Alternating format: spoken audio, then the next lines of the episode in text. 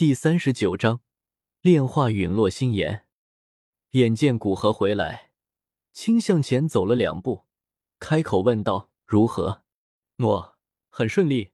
接下来就看你的炼化了。”古河将右手上的火焰小蛇给他看，笑着说道：“你有经验，我听你的。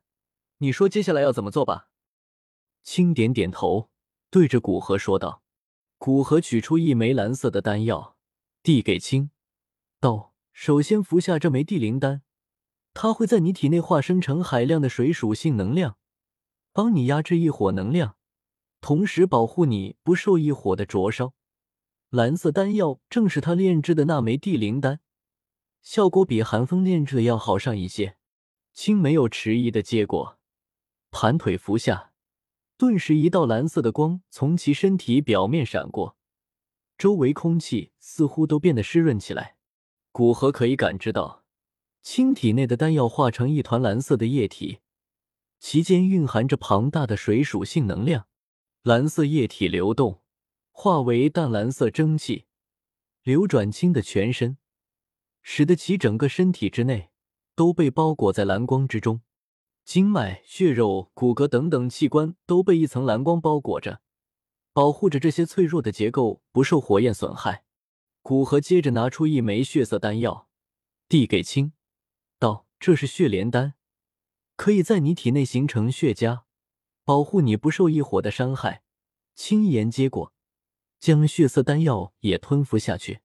随着血莲丹服下，青的毛孔之中突然不断冒出一丝丝鲜血。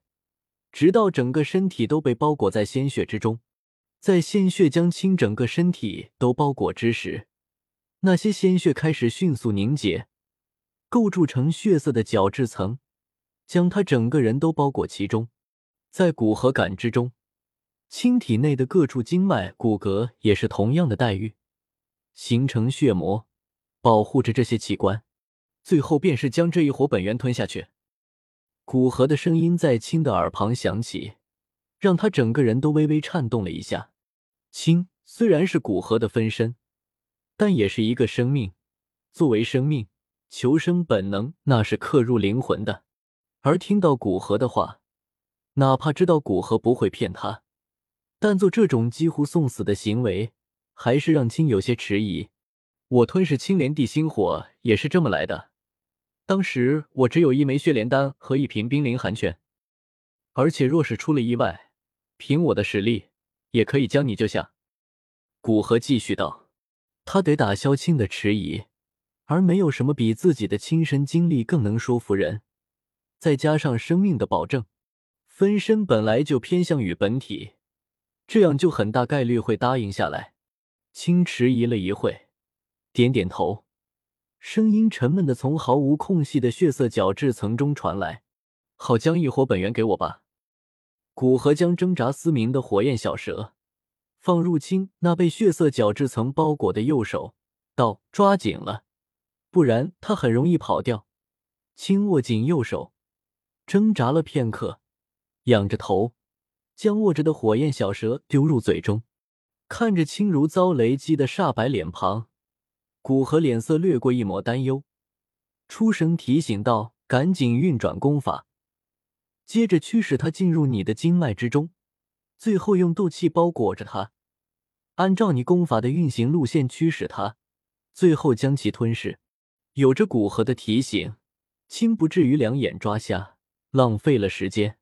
在这个争分夺秒的时候，浪费时间，就是便是在浪费丹药的药力。也是在浪费自己的生命。骨和灵魂之力顺着青体表的血色角质层进入其体内，关注他体内吞噬陨落心炎的情况。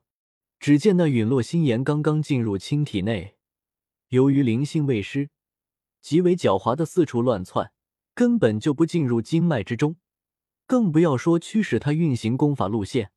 还好有着血莲丹化生的血魔和地灵丹的耐心。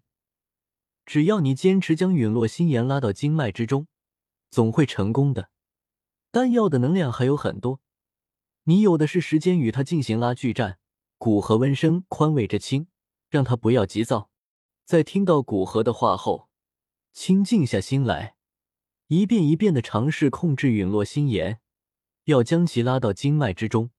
在这般坚持不懈的努力下，陨落心炎本源并没有被清纳入控制，但是心火本源在他体内乱窜，易散的火焰却被清控制住，然后沿着体内经脉路线缓缓运行着。心火经过经脉，将包裹经脉的那层血膜焚烧成一片虚无。若不是有着地灵丹所化的蓝光保护着，恐怕青体内的经脉都会被心火烧得扭曲。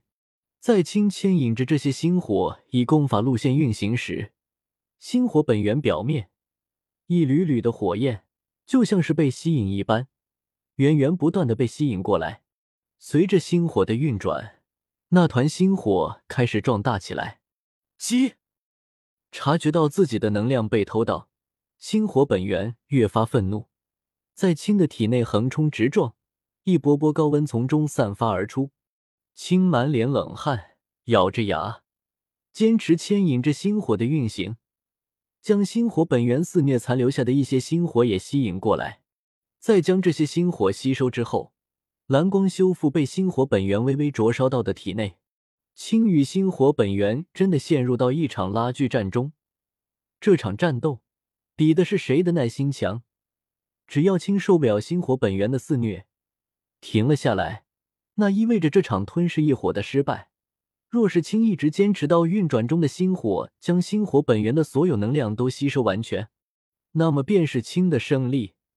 他顺利的将心火本源的灵性抹除，炼化陨落心炎。所以，这注定是一场长时间的战役。只要青能顺利撑下来。他将迎来一场脱胎换骨般的蜕变。古河闭着眼睛，用灵魂之力关注着青体内的情况。在这种情况下，谁也不知道下一秒会发生什么事，所以他要时刻关注着青体内的情况。若是因为他一时偷懒而使一具分身毁坏，那他估计会后悔死。当然，古河关注青体内的情况，首要目的就是为了保证他能随时指导他。根据陨落心炎的变化，做出相应的变动。毕竟古河有过一次炼化异火的经验，虽然不是同一种异火，但两者还是相通的。在这般紧绷着弦，时间悄无声息的流过，让人难以察觉。一天，十天，一个月，两个月。当时间的指针走到第六十七天时，盘腿而坐的两人终于有了变化。